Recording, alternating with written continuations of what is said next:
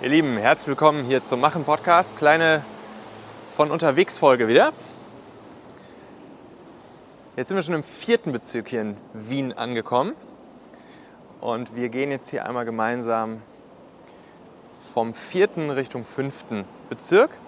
Ich habe euch 3 Zitate mitgebracht, die ich cool fand, die mich zuletzt gut inspiriert haben und die ich einfach mit euch teilen wollte.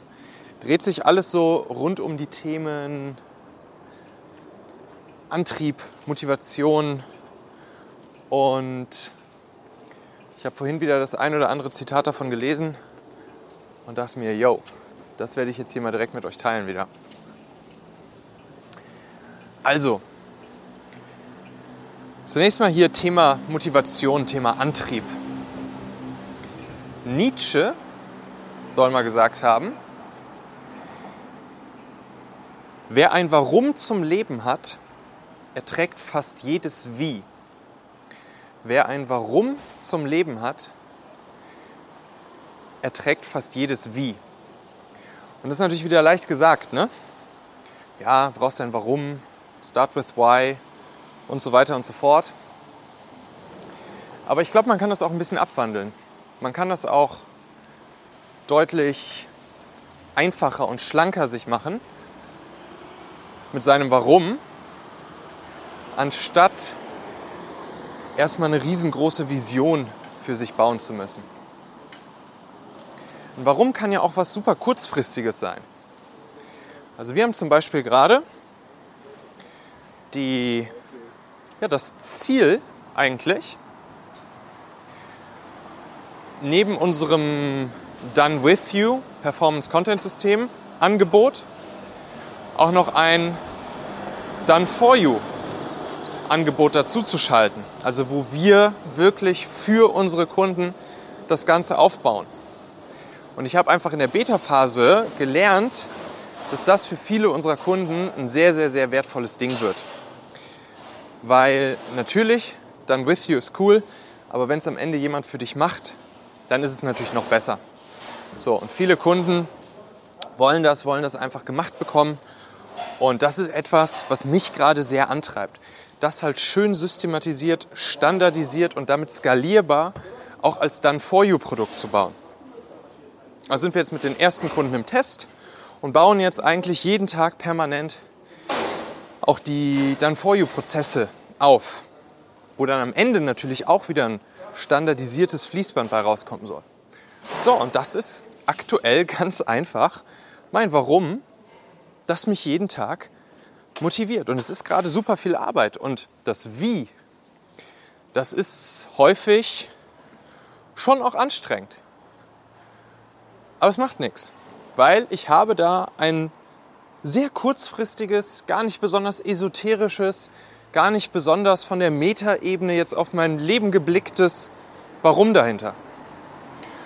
Und ich finde, das darf man sich häufiger auch nochmal bei dem ganzen Thema des Warums und der Vision und so weiter und so fort vor Augen führen, dass es nicht immer ein Riesending sein muss, sondern dass es eben auch die kleinen, abgesteckten Ziele sein dürfen, die wir dann verfolgen.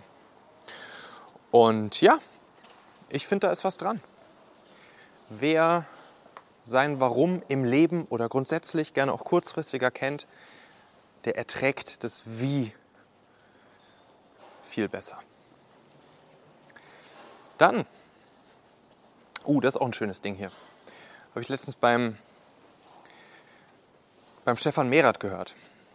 Er sagte ja, viele Unternehmer machen den Fehler, dass sie beim Thema Umsetzung und ins Tun und ins Handeln und ins Machen kommen, wie bei so einem Pfeil und Bogen, zielen, überlegen, nachdenken, nochmal neu zielen, überlegen, nachdenken, nochmal neu zielen, nochmal überlegen, nochmal nachdenken, ziele ich auch aufs richtige Ziel? Ist das die richtige Richtung? Nochmal überlegen, nochmal nachdenken.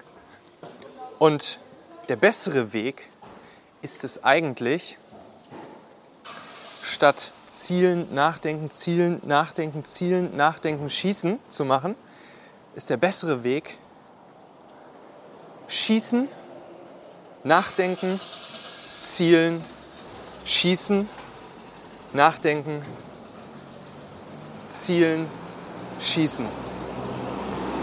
Also, mit Schießen zu starten, dann nachzudenken, dann zu adjustieren, neu zu zielen und wieder zu schießen. Und das ist cool. Wenn man sich das Bild einmal vor Augen führt, sich wirklich überlegt, okay, ey, am Anfang gar nicht großartig nachdenken, sondern eine schnelle Hypothese aufstellen, schnell schießen, dann nachdenken, testen, analysieren, dann gucken, okay, in welche Richtung gehen wir iterativ weiter, was ist das nächste Ziel, aufs nächste Ziel zielen, zack, schießen, dann wieder nachdenken, dann wieder zielen, dann wieder schießen. Und das ist cool. Das ist im Prinzip ja auch so die iterative Vorgehensweise, agile Vorgehensweise. Nur eben, dass man sich ganz stark bewusst machen muss, dass man einfach loslegen darf. Einfach mit Schießen loslegen. Und das finde ich cool. Das ist ein cooles Mindset. Dürfen wir uns, glaube ich, öfters auch einfach mal aufsagen und dann genauso machen. So. Dann haben wir noch ein cooles Ding hier. Das ist dann wirklich ein bisschen mehr Metaebene. Und das ist ein Zitat von Andy Warhol. Und Andy Warhol soll mal gesagt haben, oder hat er, glaube ich, ich habe das live im Internet, also nicht live, ich habe es in der Doku über ihn gesehen, wo er es gesagt hat. Da hat er gesagt, making money is art, good business is the best art. Making money is art, good business is the best art. Und das hat mich auch total inspiriert, weil ich bin auch der Überzeugung, dass Business machen, Geschäftsmodell aufbauen, eine Firma aufbauen, dass das was mit Kunst zu tun hat. Wenn man sich mal anschaut, was Unternehmertum eigentlich ist, ist es ja nichts anderes als Kreativität zu nutzen, um Probleme von Menschen zu lösen. Das heißt, häufig, und das werdet ihr auch bestätigen können, wenn ihr zum Beispiel auch mal so im Bekanntenkreis schaut oder so, wer ist Unternehmer, wer ist selbstständig, häufig sind das so Künstlertypen. Häufig sind Unternehmer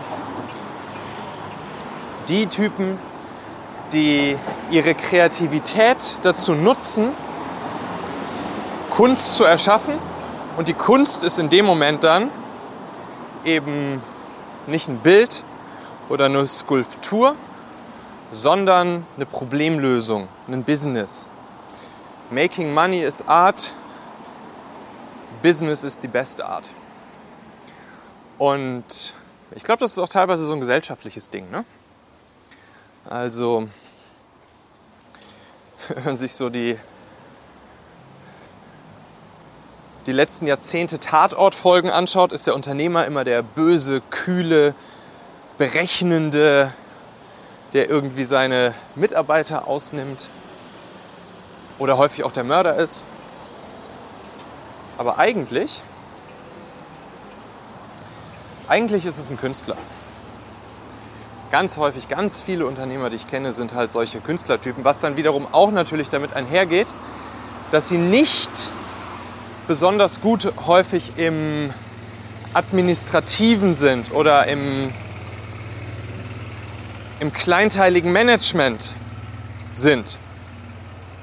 Dafür brauchen sie dann häufig noch Operators an ihrer Seite.